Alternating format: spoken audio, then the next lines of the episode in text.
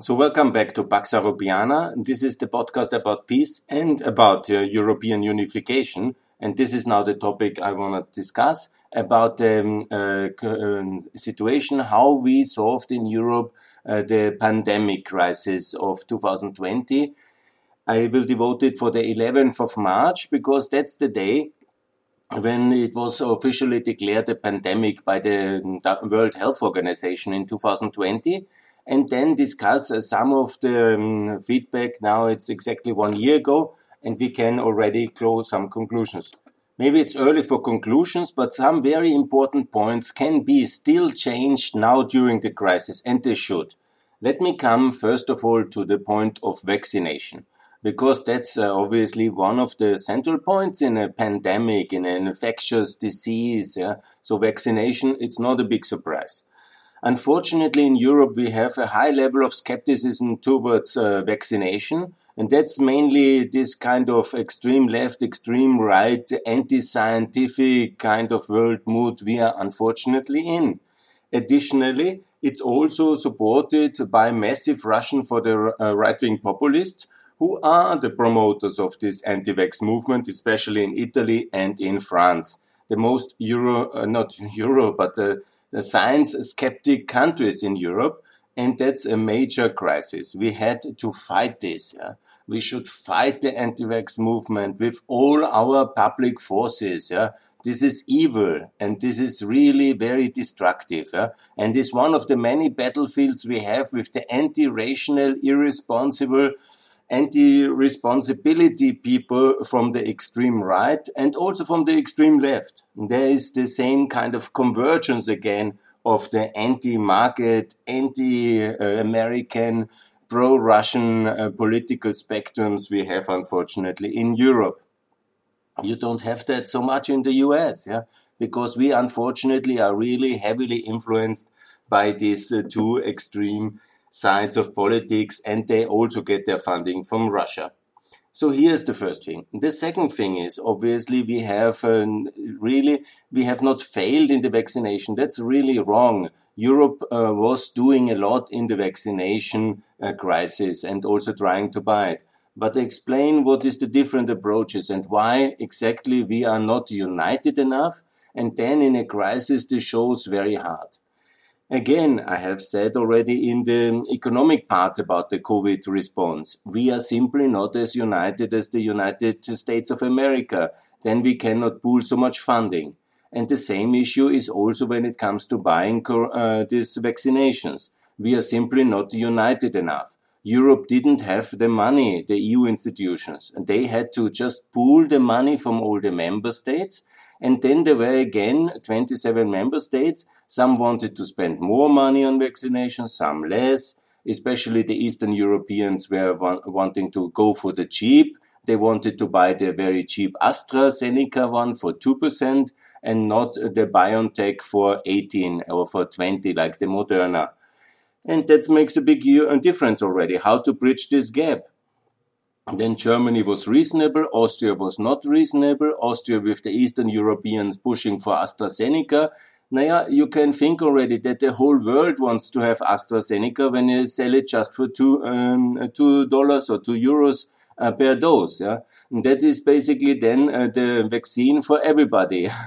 and there's a big competition. Everybody in the developing world wants also to buy that because it's cheaper. That there will be some production issues then on that one because additionally it's easy to transport because it doesn't need deep cooling. So it was kind of foreseeable that a lot of demand will be exactly on that one. While on the Moderna, we almost have no demand because it's the most expensive one. So again, if you buy cheap, you have this kind of results.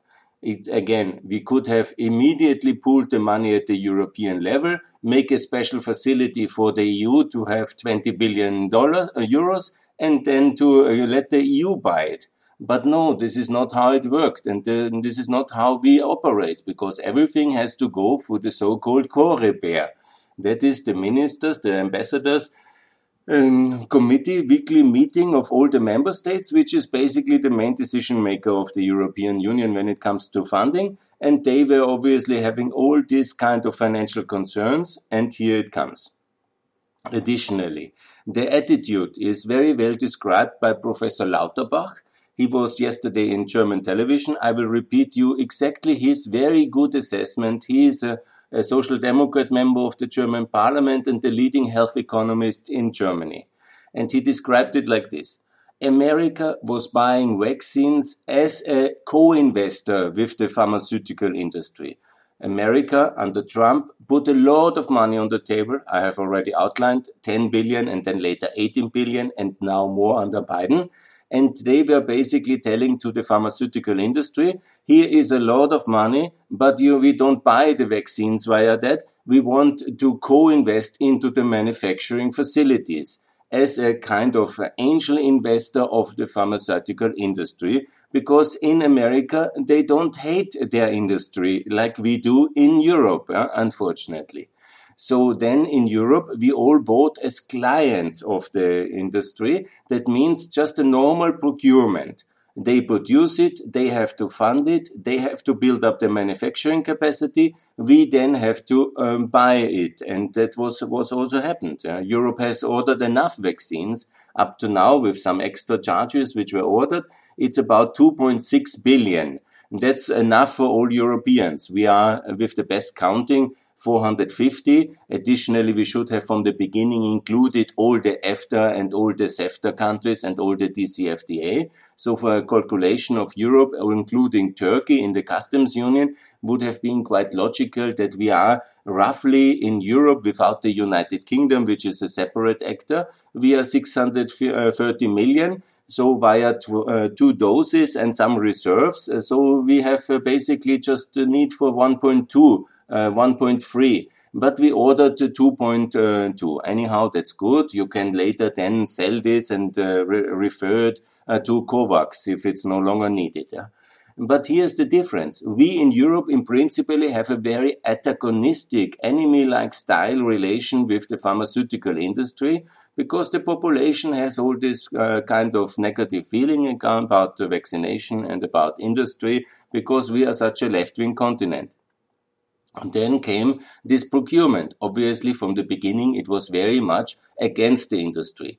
Don't approve the vaccines until they take the full responsibility. Uh, don't buy it uh, in a co-investment process, but buy it only on the responsibilities of the co- of the uh, companies.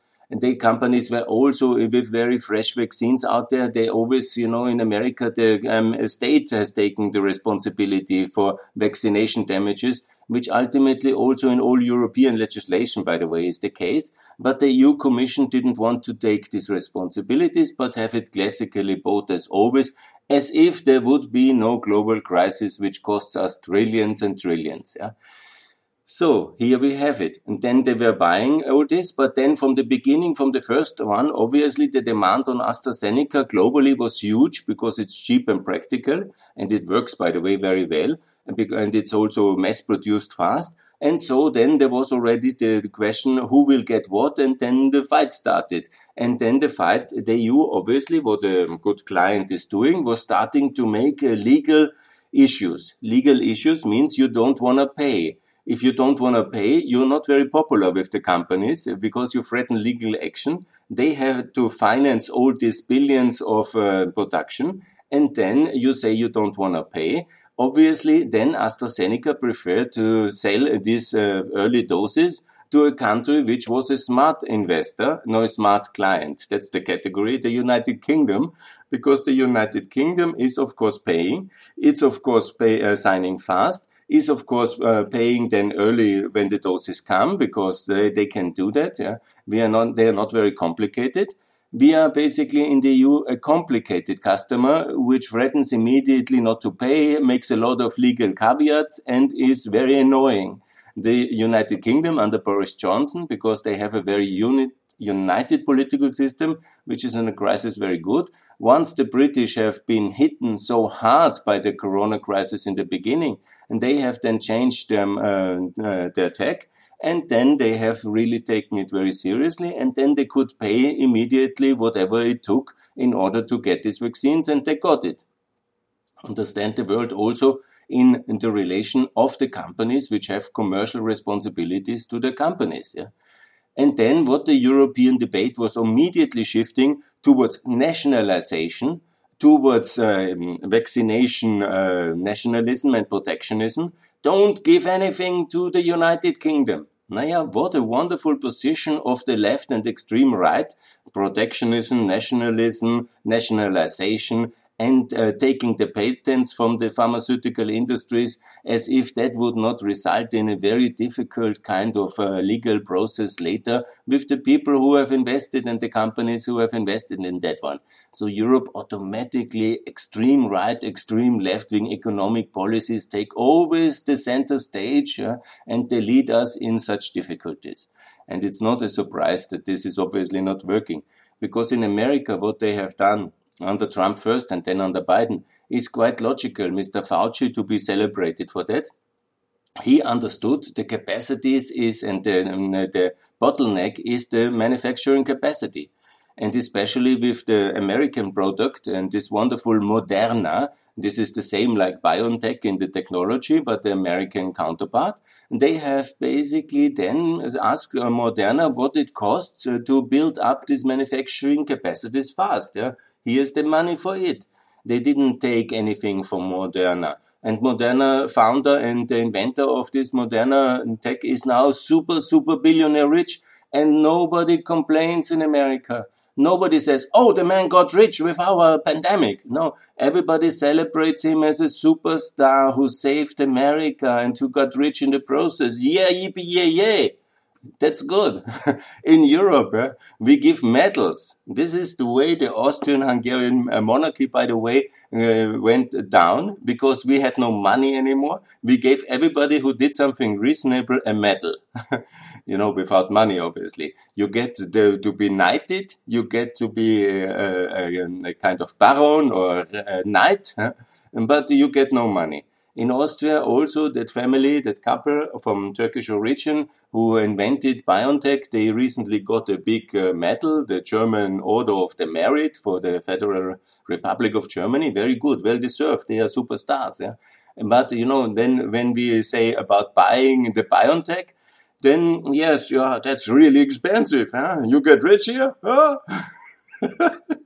I mean, this is how our own economic thinking from the extreme left and the extreme right has um, permitted also the center left and the center right. So getting rich is bad. Being rich is uh, even worse. In a crisis, you shouldn't earn something. And then this is the public discourse. And then the result is obviously this kind of bungled procurement. But, you know, nevertheless, when you are a parliamentarian, you can easily make it the same when you are a lawyer or a business consultant. You can make on the sideline some great selling of uh, masks from China and make a nice commission, like, for example, 20 cents per mask. You make that. And uh, we have now several cases in Germany of parliamentarians who got um, and the one got 600,000 euros as a commission in 2020 just for selling masks from China to um, the United, uh, to the government, to his own government, where he is elected official.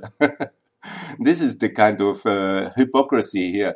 And then we have several cases in Germany like that. In Austria, we had in the, in the time when the crisis was very hard, we had this mask producing crisis and then uh, there was a new company formed of two um, uh, Austrian companies. No matter, they were in the textile producing and in the paper producing business. They made a merger and then uh, they put all these production facilities up. That was helped the, their sales and uh, procurement was helped. That one of the um, I think the wife of one of the owners was then also the chief of staff of the Austrian prime minister. And so, well, friends, this is the way it works. It's called collusion and it's close to corruption in English. But in Austria, this is just helping each other. One hand helps the other. And you have a problem, I can solve it, I get rich. But okay, they nevertheless uh, imported a lot of masks from China and they have just changed the label towards Austrian mask. yeah, okay. So far for the reality of our shabby, collusive business structure in Germany and Austria, and our inability to really act united in Europe uh, decisively. Because acting united in Europe was a very good idea. I have now also talked with friends from Romania. They are about in the same process like we in Austria and in Germany under normal circumstances like nationalistic Europe, we would be like that, that all Germans would be vaccinated now mostly, and because it was a German product, it has uh, German money, and the rest of Europe would not be vaccinated. So what the world is now having with America being closely to full vaccination by summer, and the rest is watching on. This would be the same situation like in Germany. Everybody would be vaccinated. The rest of, uh, especially Eastern Europe, would not be vaccinated at all. Some smaller countries maybe not even started, as we see it now with Albania, Bosnia, Kosovo. They have uh, gradually, they have uh, just started with the help of some Chinese and Russian vaccines, some of the countries.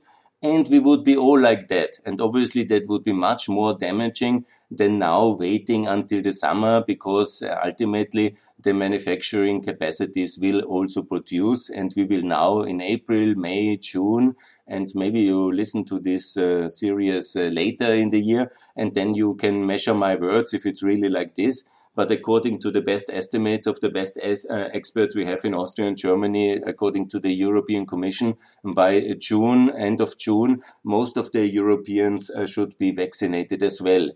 And all this crisis in the retrospect will be uh, less uh, dynamic. But you see as well uh, where we really lack. We lack in unity in combined fiscal central super uh, power to do and act early, and also in this kind of uh, um, unified instrument of governance in a crisis. Yeah, we have seen that very much now, but we saw it also in 2015, in 14, in 8. Yeah. This is uh, something we have to address. We need, of course, very much uh, devolution, decentralization, federalism, power to the regions in normal times but we need also the instruments for unified crisis response in crisis times. It's not a war now, but it is a kind of economic uh, crisis of significance, and we lack this central authority we need in Europe as well because that's absolutely necessary. And I have talked in all aspects about it already in terms of um, um, military crises in 2014, fiscal crisis and financial crisis 2008, and also now this health crisis, which is also leading certainly to a debt crisis. We lack in these unified responses and that's why we take much longer to um, address these crises. We take much longer to grow out of the crises, and it's very damaging. And so we need more unity in Europe. We need an enlarged Europe, but also in the center to have this authority when it comes uh, to border closing. That must be done centrally, not the nation states closing the borders internally at big expensive against each other, but closing the borders externally according to EU authority alone, having the power also to buy centrally vaccines, very good, but with own EU money and by authority of the Commission President, having also the authority to do measures united together by the authority of the EU Commission President, direct powers for the European Center for Disease Controls in the case of pandemics. Absolutely. The member states must be um, disempowered. And the power of the member states is the big problem of the European Union in a, in a crisis. I'm sorry. Uh, so, so one moment. That's basically the the conclusion here in the most important points. Yeah? When it comes also to the question how to uh, against protectionism, I made it very clear because that's of course very damaging for our relation with uh, the United Kingdom, which is anyhow so sensitive and the commission president has nothing um, uh, worse to do than somehow claiming that yeah we have sent uh, 30 million vaccines yeah uh, to the UK and the UK has sent nothing look uh, see the dimension 30 million vaccines is also not really the 450 million we need yeah? It of course would help to, to keep them. There's no doubt, and I understand that logic. But then when they are already gone, to make a retrospectively big mess out of it instead of focusing on huge investment in manufacturing capacity and faster regulatory approval. And that I cannot understand. My favorite topic is obviously why we have not faster uh, and we are, why we are not doing that. And the CureVac. CureVac is the second German uh, RNA uh, vaccine, it's still under the approval process. And they say, with all seriousness, it can be expected by June 2021.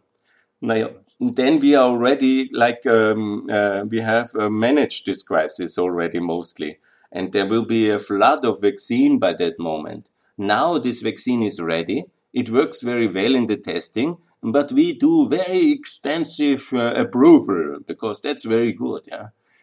Um, and then we really seriously consider to approve as well the Russian one, which I have nothing against the Russian one. You know, I'm not uh, anti-Russian in that aspect. You know, when it works, fine. Yeah, but we spend a lot of time on the approval while it's already being vaccinated in millions of people globally. Is that not something like a test?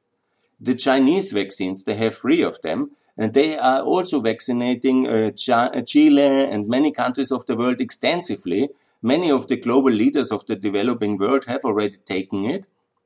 The Chinese and the Russians easily don't vaccinate their own population as they are uh, not democracies. They do that. And in Russia also there's a lot of skepticism towards vaccination in any case. But uh, they flood the markets in the client states in order to make friendship and I understand that. So why we don't we register them as well in the European Union? you know, and if some countries want to buy them, it's absolutely fine. I cannot understand our policy from time to time. We are so over cautious in everything, like the precautionary principle. Yes, we do everything like we have always done it. Yeah? Imagine Moderna was the first one it was ready, and I repeat it. On the 16th of March 2020, Moderna has made a, um, a public announcement because it's a stock exchange listed company. They had to do that. The crisis broke out on the 11th of March. It was announced globally as a pandemic. The, the DNA code uh, was published by the Chinese in January 2020 and Moderna had the vaccine ready by the 16th of March 2020. So fast this goes with technology. But our regulators are 19th century guys, yeah? And they work in the 19th century methodology. And this is the crisis we have. Our regulators are in the past, uh, our technology and pharma companies are in the future. And this uh, we have to address as well. I'm very much for careful checking, yes, absolutely. But in a crisis when every month costs a trillion to Western taxpayers, yeah, how careful um, anymore you want to check? And the people we lost. And I also underestimated how serious this one. Maybe also to make apologies. In March uh, 2020, I thought all these lockdowns might not be necessary and Corona will be not my apology. I didn't know that. Yeah. But I'm also not a virologist or a medic. I'm an economist. Yeah. So that I, okay. So I learned it was a very serious crisis. We lost a lot of people globally now. It's a deadly disease. Yeah. When you have it now in this variation, this English variation, as we call it in Germany, it's a, it's a quite deadly. Yeah. And it's very hard. We lose a lot of young people now in Austria as well and, and it's terrible. So, but you know, imagine the vaccination was ready uh, for use in um, 16th of March. There, very few people have died at that moment. Huh? If you, we can obviously not ask the people who died yeah, about their opinions anymore. But would it not be better to vaccinate faster and approve faster? Especially if you are fragile, maybe you are preferring a kind of no, uh, emergency approved vaccine uh, to death uh, by corona? I mean, think about it. Is there no debate out there about the regulatory approval process, which takes uh, one year? I mean, and then everybody says, normally it takes 10 years. Yeah, because there was no crisis and we have to be very sure about all this. Yeah. But when there is a crisis at the same time and people dying, imagine there would be something like the smallpox or the pestilence, and uh, they have had uh, deadly uh, rates about 40% uh, of the population. And then we, yes, we have this ready, but we really have to check if you don't get any kind of red points uh, when you vaccinated, yeah, while the people are dying like the flies. I mean, you have to think about that. It's totally crazy, this regulatory super burden for approval during a crisis. I mean, I cannot understand that at all. The stuff is there, the technology is there, but we cannot use it because some people have a regulatory meeting schedule for next month only because they need to read it very well. Anyhow, it's anyhow in the crisis already. There was this crisis for the vaccination stop of AstraZeneca because some persons got this uh, uh, blood knots. Yeah. Look, you know there is always um, certain risk as well and the responsible for your own life yeah you know. You don't have to take it it's not an obligation. I'm in favor of obligation actually. But when you are very sensible or when you are very fragile already maybe it's not the best idea okay? I don't know that as not a, a non uh, very uh, expert on vaccination but that then we don't vaccinate uh, millions and millions of healthy people. And we say we stop it because there was one person who we don't know what happened and there was maybe something, okay? And millions of people, like very concretely me, I'm healthy, I'm 52. Why can I not get vaccinated? And I want it. I sign every paper and I cannot get it. And that's very annoying. Anyhow, good. I think we have to learn from this crisis, but not as the German government official recently in Germany and TV was a legendary um, statement of one of the regional health ministers. Yes, um, we are not very good in the health app in digitalization, and it's true. I found out myself. We really have to learn for the next crisis, and we will make an investigation committee, and for the next pandemic, we will be prepared. I mean, this is the German way you prepare for the next pandemic in 100 years, but you're not able to release an app which is really meaningful. App, I mean a digital health app like the Israelis or the Chinese have it, because we have data protection. So our data protection is so important, even in a crisis. Yeah, we don't release an app where I I have been already now tested myself in June. I've been tested in July. I've been tested, and then I was testing as well in uh, end of the summer, third time, and about five times, I think, maybe the sixth time. Yeah, sixth time I was tested. And I always got either a telephone call or a um, paper message, which I can take a photo of. While real advanced uh, levels of the world, like in China, like in uh, Israel, and they would have a track record of clean health in a green health app, where all the uh, tests are there and also then my general health condition is there and I can enter and I can show the moment vaccination is happening, it's also clearly then registered. And with the second vaccination, I have the clear health pass. Yeah. And I can access public transport and things. Yeah. I mean, this is the way. This is the way. And it's not so complicated. There are many technology companies who have already all this. Uh, we are in Austria and Germany. We are not uh, fools we have all these guys. It's just our governments are obviously beyond in the past. Yeah?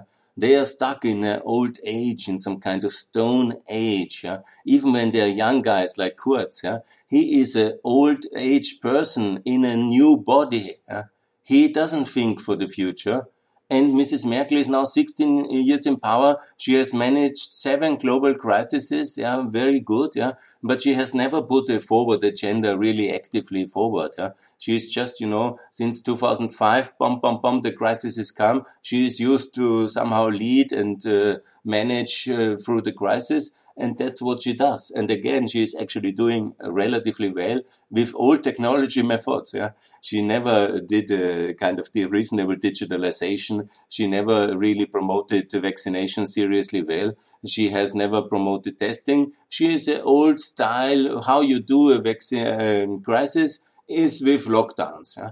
And that she actually does very well. She has, when it comes to global uh, um, um, death uh, figures, she is one of the best. And from the big countries, she is the best performing countries, Germany much better. And there's only one smaller countries like Finland, Malta in Europe who are performing better because we also should see it very clearly and that uh, the real challenge and the real benchmark is not uh, how fast you vaccinate, uh, but how uh, there's two important benchmarks, how few people you lose. And that's obviously the lethality by a thousand people, by a million people. And Germany is really much lower than the rest of Europe. It's impressive and they have done in that sense really very very well and also how much money you spend And uh, basically, that's the second most important benchmark, which will be much more in the center in 2022 when we are out of this, hopefully, and we can avoid the second corona winter because the first corona winter was obviously a complete disaster. And the real strategic target uh, must be to avoid that the winter of 21, 22 will be similar like this. And we should, uh, I think, as well now, uh, have also changed my opinion on that one. Of course, very fast vaccinate and test and uh, get ready. But we might also need a kind of zero COVID strategy um, by uh, the winter of uh, 2021 now to focus on vaccination and maneuver a little bit, but we need a very heavy uh, uh, general announced and uh, lockdown after the German elections in September. We need a one month uh, period where we pre-announce in all Europe to have maximum security measures for everybody who is not vaccinated and also the vaccinated persons to be under very uh, clear lockdown measures for three, four weeks in November 2021 in order to make sure that the next winter there is COVID uh, basically extinct in the European Union. And I think that must be announced, must be clear, must be European wide must be three weeks yeah, of uh, lockdown and a clear measure. And every single uh, COVID uh, inside the European continent, yeah, including Ukraine, we close it down to the Russian border. We check the uh, airports in November for one month to basically close the airports and the shipping lines uh, and transport outside of Europe, including Turkey, including Ukraine, and including obviously everything outside the real European borders, Russia, and uh, then obviously uh, Iran and uh, Syria and Iraq. And this is the real European borders where our power reaches uh, ended, and the rest is the sea and the chaos or hostile countries. And then we basically make sure that inside this greater European area of health, a new cordon sanitaire there is no single COVID case by Christmas 2021. Of course, it is also a major effort. And of course, we need also to make sure that everybody in this area has access to vaccination before by November 2021. And how that I have called now the whole year since it started now, since four months it started, the vaccination campaign on 27th of uh, December, that we make very clear that we invest in manufacturing capacities. Yeah make sure that all the European pharmaceutical uh, uh, um, vaccination manufacturing capacity is pooled and is focused on that one. and still, that's missing. Where is the second Marburg plant? That's the second BioNTech plant. Where is the Austrian Marburg uh, successor example? I don't see that. And I wonder what's happening. And we really have to make sure that we are flooded with vaccines and then we then do this uh, uh, full COVID, zero COVID lockdown in November 2021. And then for Christmas at the end of 2021, we have uh, eradicated this disease as we did it with smallpox. And that's, I think, is a strategic aim of significance. And that's what I call for. Eradicate COVID by November, December 2021. Give everybody who wants and who can this vaccination offer the rest is testing. The rest is obviously then also a significant long lockdown, um, but not in the summer, not in September, but in the crucial month of November 2021. That's the best way to go ahead. And then by December, but European wide and not just in the EU, all European customs union, all European CEFTA countries to do the one unified policy to eradicate COVID and then we can go into the year 2022 with no COVID in Europe. And then we are back, hopefully, to a normality where we then reform our institutions, enlarge our institutions, understand we need to be more united, we need to be more open to all Europeans, and we need also to um, then focus on economic growth back again to pay back all these debts which we accumulated in these terrible years 2020 and 21. For that, I will make a more podcasts. Be sure about it. Thanks a lot for listening and stay healthy.